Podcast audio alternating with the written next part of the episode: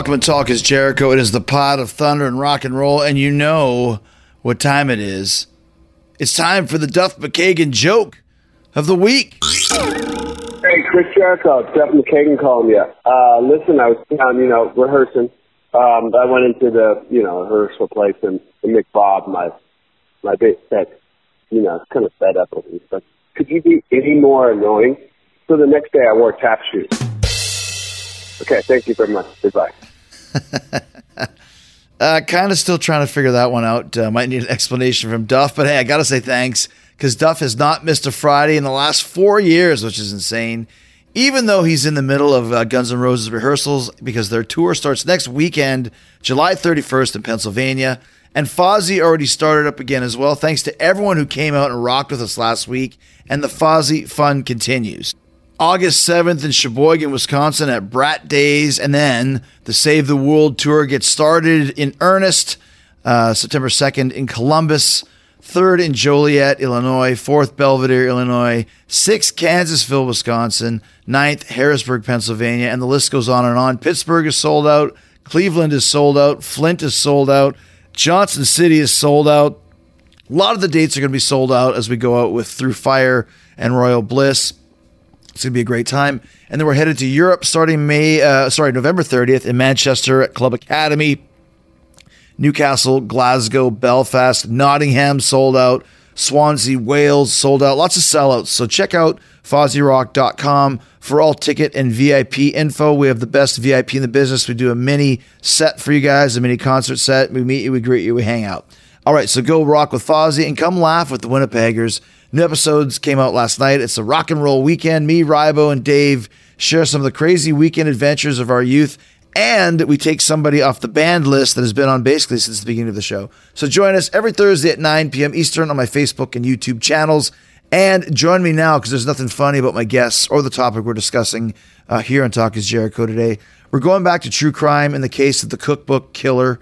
Uh, he called himself Nathaniel Bar Jonah and he preyed mostly on children. He kidnapped them, tortured them, killed them, and authorities believe he might have ate some of them as well. Uh, when he was finally arrested, law enforcement found Bar Jonah's recipe book for cooking humans. They even think he may have served some of his human dishes to his neighbors.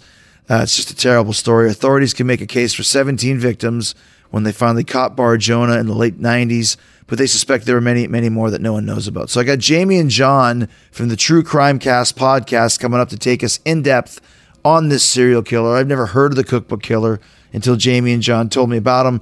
And that's what their podcast specializes in. True Crime Cast covers the small town unknown cases you might never have heard of. They do two episodes a week, uh, just like Talk is Jericho. They are on Tuesdays and Fridays. So let's get into it. The horrible case of the cookbook killer with John and Jamie from the True Crime Cast podcast right here on Talk is Jericho. Okay, so one of the kind of most popular uh, subjects and topics on Talk is Jericho is true crime. And I'm always looking for new experts to talk with, and I've had quite a few. And uh, Jamie and John reached out from the True Crime Cast to talk about um, my experiences with Rob Chalk, which we talked about a few months ago here on Talk is Jericho and they wanted to uh, do a show on Rob themselves. So, being a uh, seasoned vet, I said, "Well, if you want me, then you got to give me something in return." So, I said, "Do you have any good topics to discuss?" And they threw a couple at me. So I went and looked through kind of their shows, and one that really stood out to me that I hadn't heard a lot about was the uh, is the Cookbook Killer, and we'll get into that. Um, but first and foremost, you guys seem like a couple normal guys. I think you're from Kentucky. Uh, what kind of got you into this horrific field of, of true crime, which is also so interesting and engrossing as well? Yeah, I think it's the same as it is for most people. We just kind of stumbled into it through uh, listening to podcasts, watching movies, big fans of Criminal Minds and CSI and those kinds of things. And then we kind of decided, hey, we talk about these cases we listen to on other podcasts or read about. Why don't we just put a microphone in front of ourselves and see what happens? And uh, how long have you guys been doing the show for? We've been doing this for three years, and I can't believe it's been that long. It's been an awesome ride. And there's that many subjects to discuss. Unfortunately, we have found no end of material. When we first got started, we were concerned about that, right? Yeah, I think we're going to be good until the end of time. So I think we're going to be staying strong. Well, it's so amazing just just how many um, you know different villains there's been over the decades, and like you said, that there's always new ones kind of popping up seemingly all the time. But but I think most of these cases that we talk about are kind of pre 2000, pre technology, if you will. If you have you guys noticed that as well? Yeah, I think so. I think it's really hard to be a criminal right now and to avoid detection. And usually we only hear about these killers that kill many, many people in gruesome ways. And now there are just so many ways to track individuals that I think it's thankfully harder to get away with it, or at least I hope so. And we're getting cases solved from like 30 years ago because of the advances in technology. So it's it's a it's interesting times we live in for sure. I had a show with um, kind of a, a, serial killer expert a few months ago, and he was mentioning that that serial killers in the modern era have basically been replaced with mass murders like mass shootings and those types of things. He said those are kind of the the serial killers of, of the 2000s, the, of the new millennium, because there's so much tracking that you can do now. And you mentioned all these cold cases that are popping up, and people are finding, you know, that they're being found guilty 30, 40 years after the crime because this type of forensics and technology just wasn't around back in the 70s and 80s when a lot of these crimes occurred. Yeah, absolutely. And you got to be thankful for that. But at the same time, there's no shortage of crimes committed before this era uh, that give us so much material. How did you get interested in true crime? I know I listened to a ton of your podcasts that cover cases that I'm really interested in. What's the fascination on your end? Well, I mean, it's the same reason you guys did because th- there's so much material about it. And I find it so interesting because there, there is so many different aspects. And then, of course, you get the Mansons and the Berkowitzes and, and those type of guys. But then, you know, like we mentioned today, talking about the, the, the cookbook killer and kind of all the trials and tribulations of this guy. So let's talk a little bit about him. How was this case kind of, you know, how, did you discover this one? Because I've never heard of it before, but there's so much to it. It's actually quite chilling that, I mean, of course, you never want to give these types of, of, of, horrible human beings press and the spotlight, but I'm surprised that it hasn't been more kind of in the spotlight with all the different things that he did. How did you find out about Nathaniel Bar Jonah? Yeah, he is not really a recognized name. There's not a notor- lot of notoriety with him. We get, I mean, we're 200 cases in, and we get so many cases from listeners every week. It's really hard to keep up with, but occasionally we'll hear about one and they'll give us a description that really just is impossible to ignore. And I think this was one of those of, you know, we get I get squeamish when we talk about there there are two different things, cannibalism and crimes with children and uh, Nathaniel Bar Jonah checks off both of those. Well, and, and, that's the thing. Anytime you have stories about kids, and, and now especially that I have kids, you know, and just hearing all these different. I mean, I just watched the the special on Netflix about Gacy, which was pretty, you know, in depth and very graphic involving children, and, and I, I think kind of delving into this case a little bit, it's not even kind of the, the victims that he claims; it's kind of all the ones that he might have had something to do with that he didn't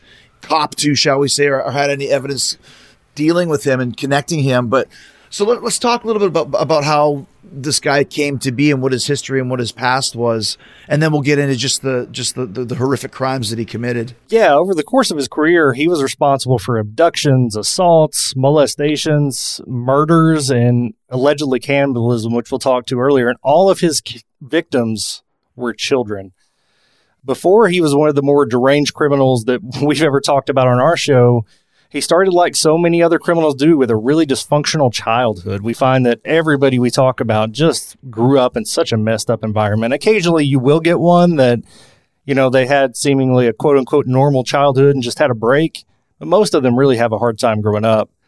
He was born in Worcester, Massachusetts in 1957 was actually named David Brown. And even his name change is kind of a really weird thing that we can talk about a little later. But when he was seven years old was when we started seeing these acts of violence. He talked a five year old neighbor girl into his basement to play with his Ouija board. and he climbed on top of her on the couch and started strangling her, using his hands to to really try to take her life. His mom caught them and saved the girl's life. He told people the Ouija board told him to do it, and there were no ramifications for that one. Hold on. So he's seven years old, asking a five year old to come play with his Ouija board. What kind of a seven year old plays with a Ouija board? there's a whole lot to unpack in that one sentence. But yeah, there's a seven year old with the Ouija board, and he uses Right. that as a way to get his five year old victim into the house to potentially potentially sexually assault her and try to strangle her. So there's a lot going on at a really young age. He was kind of the kid in school that, you know, you're probably going to remember for kind of being a little bit odd. His teachers would say that they remembered him like picking scabs off his body and Ugh. eating them in class. And it was just really freaking everybody out. Ugh.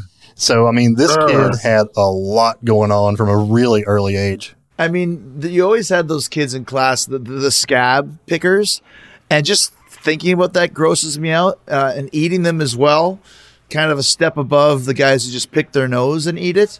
But, but I mean, when you're a teacher and you see these types of things, you have to be kind of wondering what's going on. You know, but what's what, what year is this? The 60s, the 70s? Yeah, the early 60s. 1964 was when he tried to strangle the girl with a Ouija board, or at the Ouija board meeting that he put together.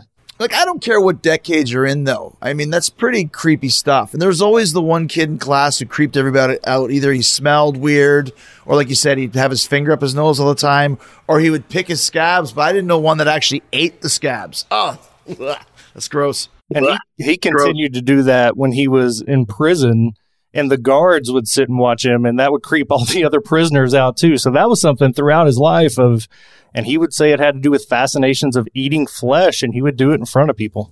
It's even reported that he would drink his own blood. So even a step further than just eating a scab, like the dude would like drink his own blood. So that's just the next level crazy kind of thing. I think that's something where kids, everybody might try it once or twice, but actually to be doing it in class, you know, like you you you lick the blood to stop it from bleeding, right? But I mean, this sounds a little bit uh, a little bit more in depth than that. If you're saying he's drinking his blood. Okay, so he's starting off uh, in this weird childhood, and we, you know we, we haven't even hit eight nine years old. Any other uh, instances of, of weirdness in his pre-adolescent years? Yeah, when he was 12 years old, there was a six year old boy that he got to go to like a remote area with him where, where Bar Jonah would sexually assault this child. They were going sledding. Yeah. There's a, there's a report that he tried to run over a kid with a lawnmower. And I guess that one sticks with me Hmm. because later in his life, he tries to run over kids with his car. So from a really young age, he's fascinated about running over people with automobiles or lawnmowers. Kind of weird. kind of weird. It's very weird. And once again, there's no no authorities or adults or teachers are, are noticing this. Well, here's the thing. I like you have kids. My kids will get in arguments with each other. They may get in a little fight with another kid. So if a kid hurts another kid, that's uh, kids being kids. But strangling somebody in the basement or trying to run somebody over, those are next level problems. And it sounds like either the the authorities, his parents, the teachers weren't communicating, or they didn't care. It's almost like a uh, like when teachers pass kids to get them out of the grade. You're just I don't want you to be my problem anymore. And we end up seeing that throughout his life too. there was another time as a teenager that he tried to get two boys to go to a cemetery with him and they refused to go because they felt the whole situation was creepy but he later said that he planned on killing for the first time at that encounter so if those boys would have went we may have been talking about another murder at that time and then when he's 18 years old this is when things really Hmm. start to ramp up he dresses as police officer like he tries to be a police officer so that he can get younger victims to trust him, go places with them, and that's when things really hit the fan. So what do you mean? He's, he he he bought a police officer outfit or or bought one or something along these lines? Yeah, it was like a used police jacket where you could see where there used to be an actual patch, and he bought a fake badge and put it there. And he would wear blue pants, and he found a blue hat that said security on it. So it was very much a makeshift costume, if nothing else. But he was really trying to get people to trust him. He would go on to tell later victims he was in the FBI or he was security at the mall where he would kidnap them. But He just tried to represent an authority figure so that people, like John said, would trust him. And of course, because kids trust cops too, right? Yeah, I mean, I teach my kids that if you're lost, you know, find an officer. Find, if you see a police officer, they're the people that can help you. They're the people that can get you back to me. So he's using that safety, you know, that the kids feel as a way to take advantage of the situation. But it was this first time when he dressed as a police officer that he kidnapped eight year old Richard O'Connor. Uh, he told Richard he was looking for a runaway kid that was late for school. Richard happened to be running late for school, so he trusted him and he got in his car. He told him it was an undercover police car. But instead, he took him out in the woods. He would, and this is where we start getting graphic and I start getting queasy. He climbed in the back seat, had Richard take his clothes off, started strangling him and sexually assaulting him, and he would strangle him to the edge of consciousness and wake him up to do it again. And I mean, just based on everything we know about him, we have to know what his motive is here. It's alleged that he threatened to kill Richard with a shovel, ultimately backed off of that. But thankfully, when Richard got into the car, a neighbor called the police and they tracked him down before he could kill Richard. But when they got to him, he was bloodied. He was near death from being strangled. And Bar Jonah would say his defense was, I blacked out and don't even remember this. And then he would later say that Richard reminded him of, of mechanic that ripped his mom off. So his excuses aren't even. I mean, not that there's any excuse for this, but it's obvious that this guy's off his rocker. So it's like a sexual assault, but there's also a component of torture in there where he was letting the kid go unconscious, waking the kid mm-hmm. back up, and then doing it again, you know?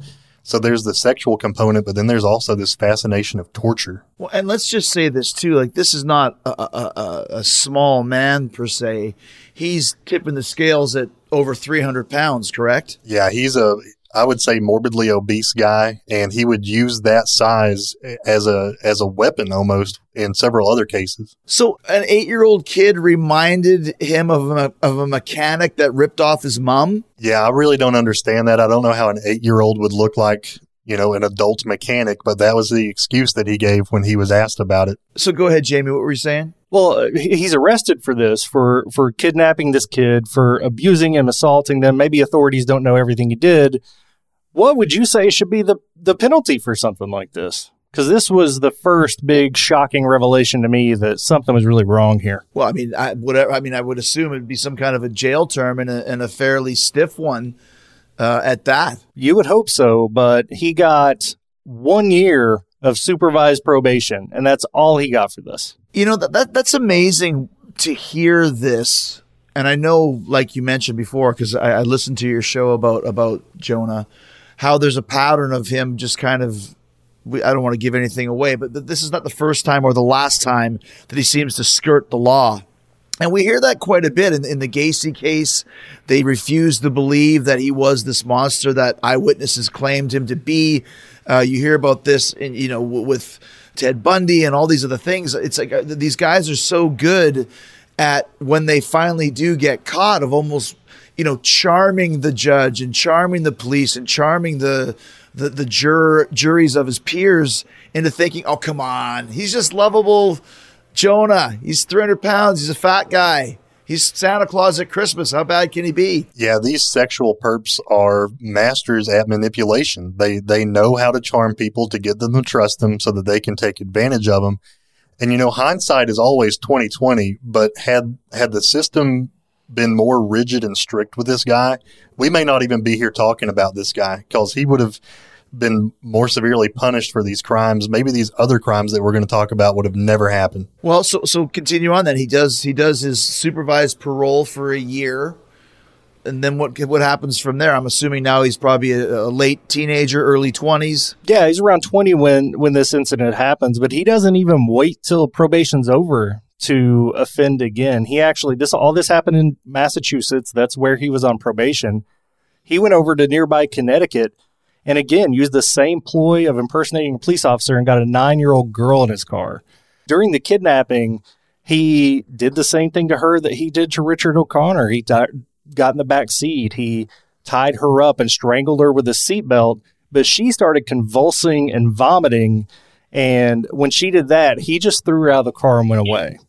Thankfully, there was somebody at a nearby restaurant that saw this happen, that saw him throw her out of the car, police were able to once again track him down. He had kidnapped and taken advantage of this little girl, but they had no idea that he was on probation. There was poor technology back then, there weren't records kept like there are today. So they questioned him. They said, Hey, the girl's safe and okay. And while he's on probation, he does this, but he's released by that town in Connecticut. And in fact, eight months later, he would get off his parole in Massachusetts, and they sent him a letter thanking him for being such an outstanding parolee. They have the evidence and, and the priors of this guy. Is he just lucky, or what is going on here? At this time, there's really not a, a method for states to communicate with each other about sexual offenders. And so he was just kind of operating under the radar going into a nearby state. And they had no idea that this guy was capable of this stuff. So uh, th- actually, this case would kind of spur the, the communication of states in the sexual offender registry. And so many people were hurt as a result of the incompetence, especially in this case. He continued to pretend to be a police officer in the summer of 1977 he used it again. This time he was in Shrewsbury, Massachusetts, and he quote unquote arrested two boys at a movie theater. Their names were Billy and Alan. And this is one of her, his more famous stories. He took the boys, he handcuffed them, drove them out in the woods. He got them out of the car. He was burning them with cigarettes. He was strangling them, like we've talked about before. But he took this a step further. He separated the boys and he took Andy out into the woods where he sat on him. You mentioned his weight earlier, Chris. He used all 350 pounds to try to crush this kid. Now, Andy or uh, Alan would mention later on that he pretended to be dead so that Bar Jonah would go away, and he did. He actually went back to get Billy, and when he got back mm. there, Alan had run away and called the authorities. So once again, the authorities tracked him down. They ended up in a police chase, and Bar Jonah crashed his car. They got Billy out of the trunk. The boys survived this, but Bar Jonah was arrested here for the third time in just a few years for kidnapping and abusing kids. He was convicted this time and given a sentence of 18 years in prison. So he goes on a car chase with this kid in the trunk? Yeah, which it's a miracle the kid wasn't hurt worse than he was. He was certainly banged up. He was really bruised from being thrown around. He was bloody, but the he crashed the car on the front end. So the kid ended up being okay. But yeah, he was, I don't know why he thought he could get away from police. Well, once again, just think of the, the mental damage on all these kids, on, on Billy and Alan to escape this sort of thing. Um, that goes far beyond just the incident itself. So Jonah, Bar Jonah is in jail for 18 years. What transpires to him there? because obviously there's a lot more to the case. This isn't the end of the story. No, and that's the really frustrating part of this story is he was sentenced to 18 years, right?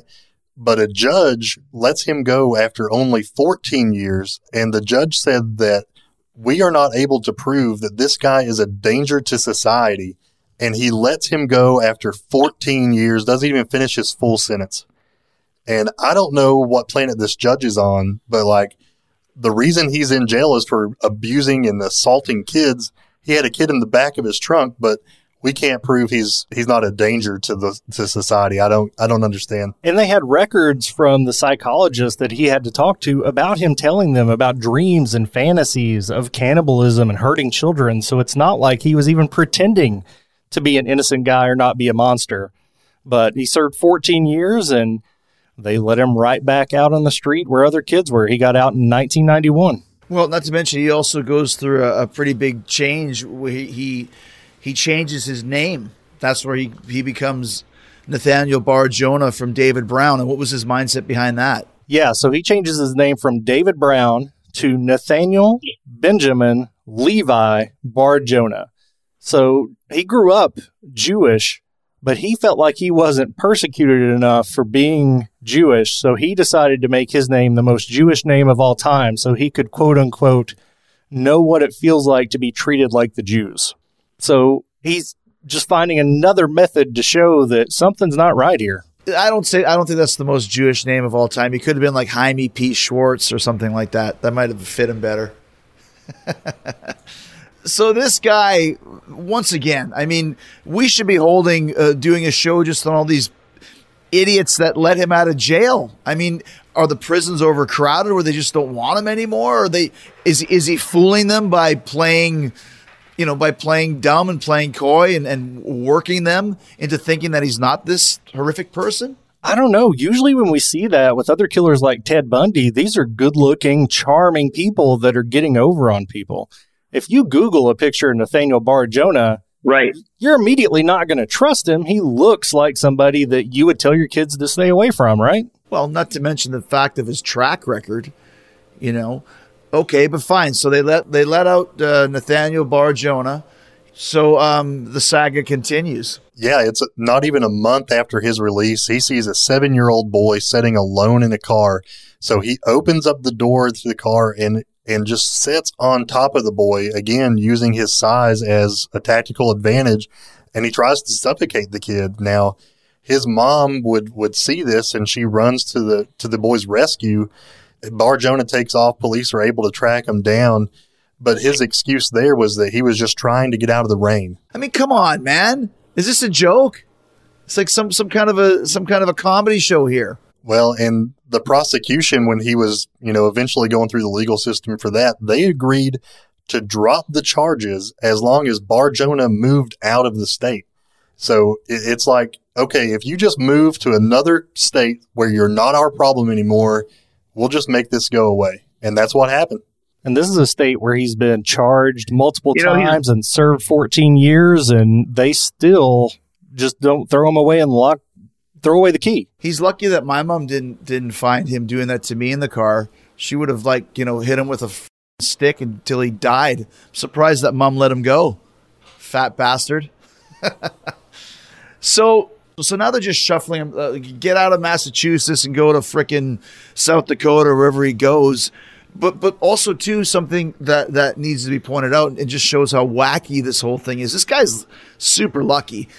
But the fact too is back in those days there was no connection between states, right? Like if, if you have this record in Massachusetts and then he gets busted in Connecticut, there was no kind of state by state nationwide web, uh, legal web, right? It was just more of st- each state had its own little world and that was it. Yeah, the there was a no registry where we could keep track of people like this, but but yeah, his his whole situation would lead to the sexual registry, or you know, one of the things that led to the sexual registry, where everybody is now interconnected. We know you have to register where you are, and if you're if you're not, you're going to be punished for that. So, unfortunately, at the time, it wasn't like that, but thankfully, we evolved to that a lot in part because of this guy. And I almost feel like things had to be set up perfectly in all these different scenarios for him to continue to fall through the cracks and continue to hurt people. And he ended up moving to Great Falls, Montana, because that's where his mom lived. So he's moving back in with mom. He's going to a state so far away from these others where he's gotten in so much trouble. And if you read his journal, Bar Jonah would say that quote unquote, I've seen God take a hopeless situation like when all avenues are closed, it seemed, and I've never ever be released. Yet God told me I would, and I believe him. Even with the evidence of my release was not there. Then Tony totally out of left field, I've got two Christian psychiatrists who believe me. So he had two Christian psychiatrists that told the judge that he was okay to be released to get out of here. Unbelievable. Yeah, he's working the Christian gimmick like most prisoners do. Yeah, it's amazing how many of them convert behind bars. And I- I'm sure some are genuine, but I feel like most, like this one, certainly is uh, more of a motive. And within his first month in Montana, shocker, he's accused of molesting another child that, get this, he was babysitting. Somebody let this man babysit their child. Babysitting? Yeah, he's went to you know he's found these moms who he's Good built up their trust enough with that they're actually letting him babysit their children. And I don't want to spoil anything, but but later we're going to see where some of the children that he was babysitting, there's like pictures, you know, sexually suggest, suggestive images of them in his apartment, and so you know this guy's perping on you know who knows how many children that he was able to do this with.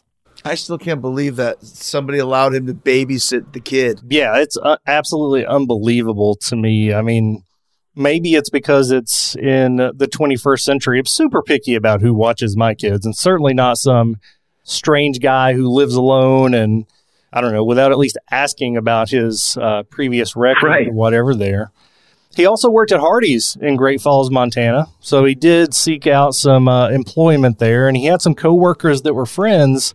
And they would recall going to visit his apartment and said it was an absolute mess, which is no shocker but that there were kids there when they would visit. So he was babysitting a lot of different kids, or maybe just stealing a lot of different kids. And they would be walking around the house, they would be laying in the bed. And the worst part of this is when his friends would go to visit and see these kids, Bar Jonah would just be sitting around in his tidy whities while these young kids are walking around his apartment. Absolutely disgusting. Well, what happened with the kid though that uh, he molested while he was babysitting? Like, what happened? Like, did he get prosecuted for that or what? No, just like his first couple crimes, he claimed innocence. He said, Hey, if I did it, the kid would be dead. And the judge chalked it up to the kid falsely reporting the abuse and let him go. There were no ramifications whatsoever for that. And because there's no connection between the state of Montana and the state of Massachusetts, they're not putting two and two together. Yeah, there's no history established. There's no pattern of behavior for them to go off of. They just have this one child that they don't believe, so they let him go. all of these crimes are, are, you know, they're of terrible crimes, but as far as, you know, an actual murder, we haven't really heard that yet. But now is where it starts getting really kind of uh, dark. Yeah, this is his most famous crime, and this is uh, you can find this as an unsolved case, a disappeared child. It goes back to a ten-year-old named Zach Ramsay, and this was in early 1996. Zach had left school and he was on his way home. He was wearing a blue jean jacket, a football jersey with Zachary written across the back in yellow letters, blue jeans, and tennis shoes. And his wardrobe is important here. So, a family who lived kind of on his path back and forth to school said that they saw a white four door sedan following and trying to hit him. So, going back to the lawnmower incident, he's trying to run kids over. And somebody in a nearby restaurant said that they saw an overweight man who appeared to be dressed as a police officer follow Ramsay into an alley by that restaurant. And that's the last time that anybody has seen Ramsay alive. He was legally declared dead in 2011, but his parents, we'll get to their opinion later, were not fans of that uh, of that theory. They they think he's still alive. But years later, when they would ultimately go into Bar Jonah's apartment, they found clothes that they didn't find the football jersey with Zachary's name on it, but they found the other clothes. They found the the blue jean jacket, the tennis shoes, the blue jeans that apparently was what Zachary had on that day. They found a list of hundreds of names. Now, they would find that everybody that they believed he had molested or or or hurt in some way, those names were there, but there were also a ton of names they couldn't find, but they did find the name of Zachary Ramsay, and beside it, it said died. he didn't report to work that mm-hmm. day, and that's just another piece of this puzzle. There was like, you know how you see on the creepy movies, like the newspaper clippings hanging on the wall, and there was newspaper clippings from Right. Zachary's case all over the wall, and you know, a lot of just circumstantial evidence pointing to the fact that this guy's responsible for this kid's disappearance and and I would say death as well. His parents believe he's still alive. There were reports. Apparently, he was a he he was a biracial kid with really big dimples and a scar on his forehead. So they thought he was a pretty recognizable child. And there were some quote unquote sightings in nearby towns after that, but nobody's ever confirmed that Zachary Ramsay is alive. And there were some other things they found in his apartment that were even more disturbing, which is why I think you were drawn to this case. It's it's the cookbook. They found decoded, encoded notebooks written by Bar Jonah. It's almost like an idiot tried to replicate the zodiac letters, and police were Mhm. quickly able to decode this, and they found these really disturbing recipes.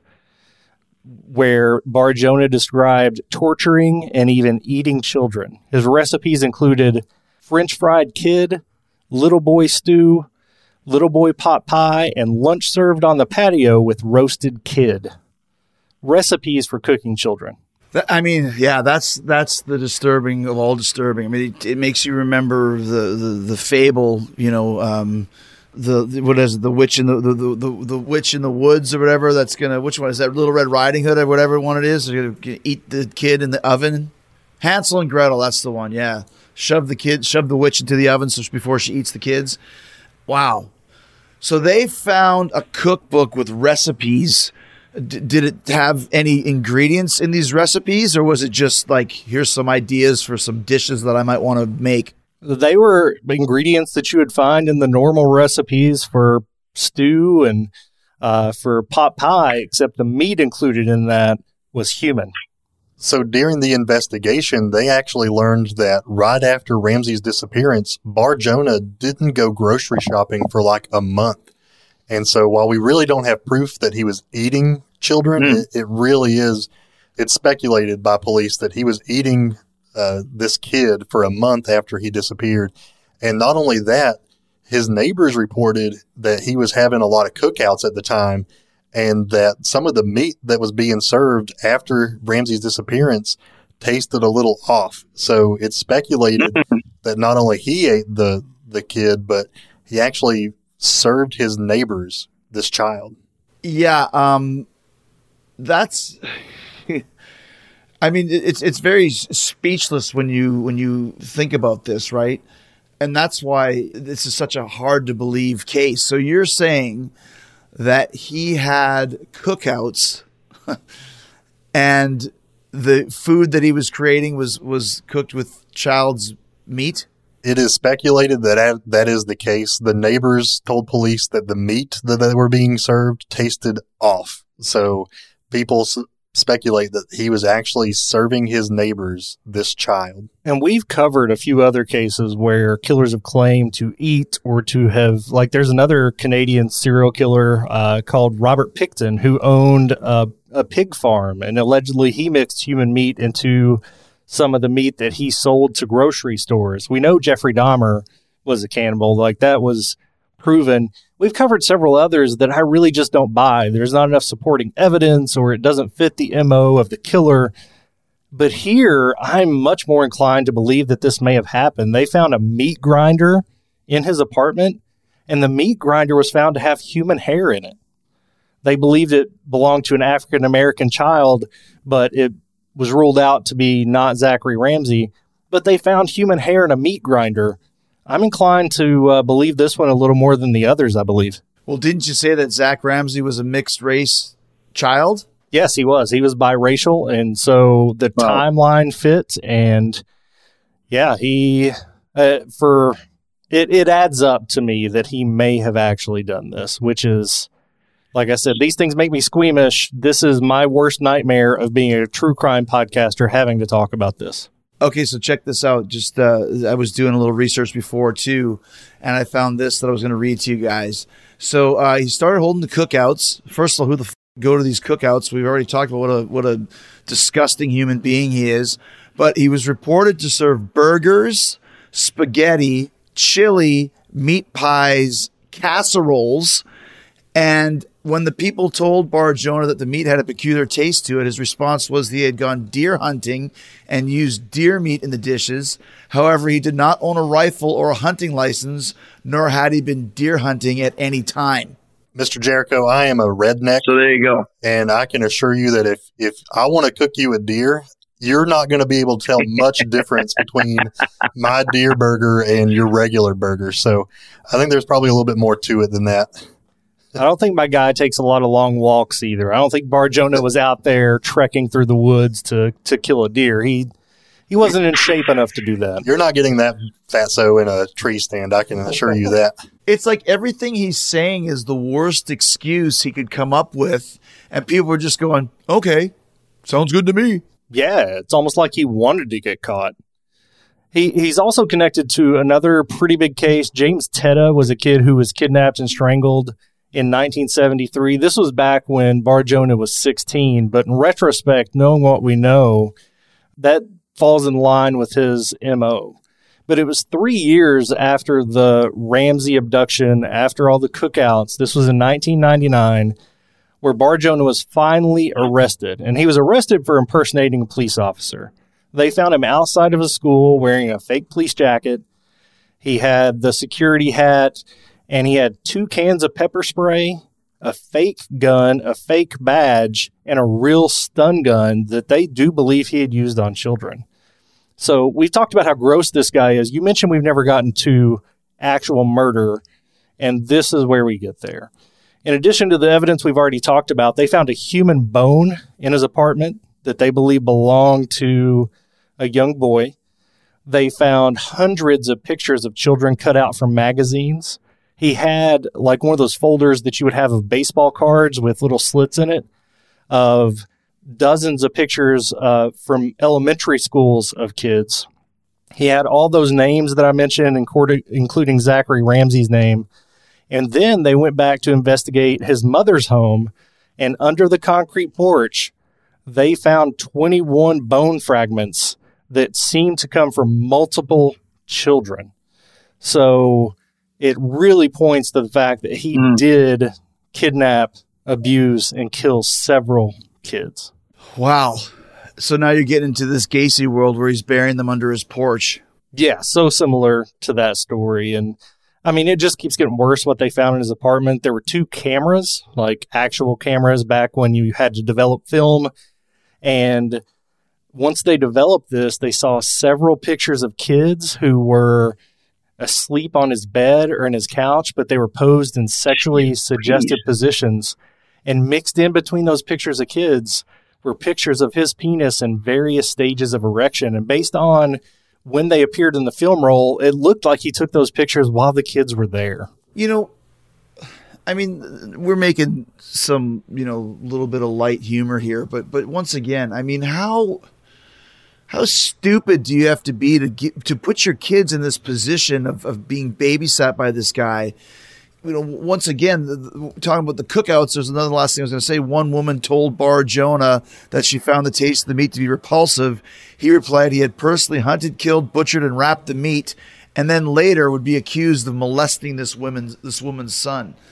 I mean, these people are just setting themselves up for this this deranged, you know, monster and they're lucky that, I mean, who knows how many children he actually killed, because there's no doubt in my mind that he did. They're lucky that there wasn't dozens more. Maybe there was. We don't even know. Yeah, exactly. I think there probably are more that we'll never really know about. And I, I think it, you know, I suspect two things. One, we're talking about people who are probably bad parents and are just putting too much trust in a guy they don't know. Or two, and I think it's probably more likely, I think even though he looked like a creep, I think he was probably able to manipulate people and charm them to give him the access that he needed to their children. So, what was kind of the final straw that put him back in jail?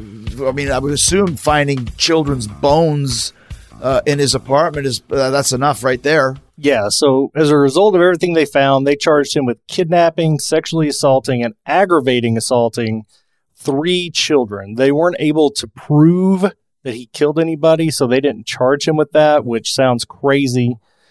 Uh, the indictment included allegations of torture, including that he had tortured one of his victims by creating a pulley system in the kitchen where he would have kids walk in there, pull a rope around their neck, and just pull the rope down so that he could strangle them without actually having to be close to them. There was a victim from 1974 that testified that he was the same man that had sexually assaulted her. Although the statute of limita- limitations prevented prosecution in that case, why is there a statute of limitations on sexually assaulting kids? I don't understand I this. Agreed. In 1999, he was found guilty on all charges and sentenced to 130 years behind bars, which, in my opinion, is much better than 18. I feel like they finally got it right at that point. Way too late. Authorities suspect he was involved in a lot of other child predator cases, but they ended up not prosecuting whether they didn't have sufficient evidence. A lot of times, Chris, we see incidents like this where there are so many victims that they choose to prosecute on the strongest cases. And then if they're able to put somebody away for life, that's great, but they don't pursue every case, which peeves me off a little bit because they're not seeking justice here for for every single victim. And he continued being a jerk in prison. He would keep telling people that he fantasized about eating kids. Prison guards saw him continuing to do the gross stuff with blood and and scabs and he continued to be a miserable disgusting man through the rest of his life until he was found dead in prison in 2008. What did he die of? I'll give you three guesses. He died of a heart hmm. attack. I was hoping he died from having his his balls chopped off by another inmate, but I guess not so lucky. There's other cases too that he was suspected of but never prosecuted be- before he went to jail. Yeah, there's a 1997 vanishing of a 14 year old girl named Amanda Gallion. She was last seen on an early morning bike ride going to school, and Bar Jonah stayed at a local motel in the town that she was in the night before, and and this was not his hometown, so it's suspected that he was involved in that one. Yeah, and I mentioned James Teta a little earlier, so those are some actually high profile missing children's cases that he's been tied to. And that doesn't even count the dozens that certainly happened around him that nobody was able to pin on him. You mentioned that uh, there's three counts that he was charged with, but it's believed that he victimized a lot more. Uh, what's the number that we're dealing with here? Yeah, some people suspect that there could be more people than John Wayne Gacy. There could be dozens, but they were able to compare the cases in areas where he lived with the bones they found, the pictures they found. Because, I mean, Great Falls, Montana isn't exactly a huge city. So when police saw the list and they saw the photos, right. they were able to say, hey, I know that kid's family. So 17 is the number of kids that they believe they could have proven that he victimized, whether that's through sexual assault or murder. But most people believe that there's still so so many more that we're never going to be able to prove or find out fully about. Didn't he actually have a list of kids' names that they found? He did, and that list had well over a hundred kids on it. He his excuse for this list, you mentioned his horrible excuses, was that he was trying to write a book and he was experimenting with names so that he could name his characters. Worst excuses ever. That's that's stuff you just think of on the fly when you get busted with something, right? Yeah, absolutely. The uh, I think back to that one where he thought the eight year old reminded him of his mechanic. I mean, come on, this guy's an idiot. So when you when you think about the kind of the legacy of this this this this guy, you know, with Nathaniel Bar Jonah, of all the cases that you've discussed on your show, is this is this one of the worst as far as I mean, once again, the numbers aren't here like Gacy's, where they found 21 bodies under under his or whatever it was under his house.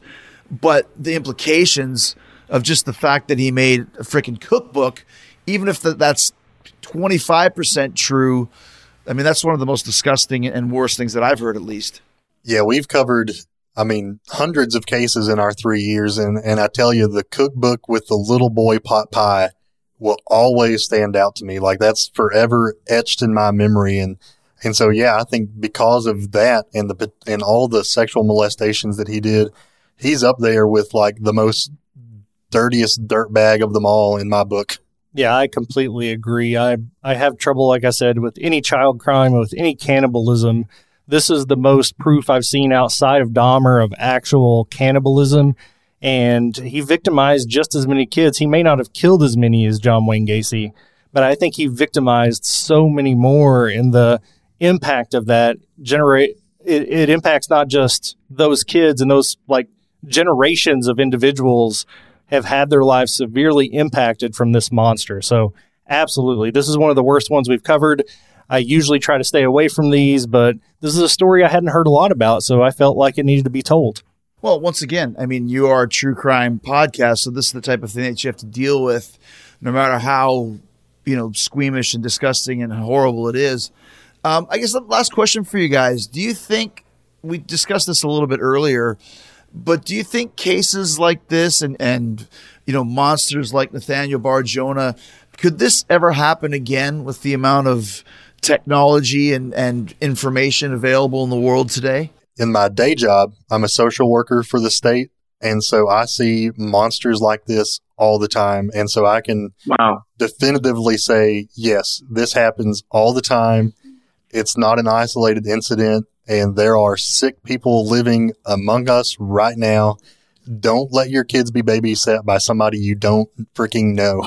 is somebody like this born this way or are they a product of their environment? I think it's a little bit of both. I think genetics plays a role in it, but I also think that there was a lot of dysfunction in his home that, that kind of compounded the issue, in my personal opinion. Yeah, a good metaphor I've heard is that genetics can load the gun, but then environment pulls the trigger. So you may be predisposed to act in certain ways, but there's certainly things that happen in your life that can escalate those or kind of trigger those behaviors that are kind of already residing underneath. Well, guys, uh, it's super interesting to talk to you about this stuff, and uh, I'm sure whenever you guys get a case that we need to discuss more, please let me know because, like I said, I'm very interested in this subject, and so is everybody listening to, to Talk is Jericho. And I think stories like this need to get out there. Like you said, it, it hopefully will someone will listen, and next time you know, they're they're in the same position, they won't make the same decisions that some of these other people did. Yeah, absolutely. We appreciate you letting us come on and share this story on a different platform, and uh, we'll certainly try to make time to do it again. Thanks, guys. Thanks.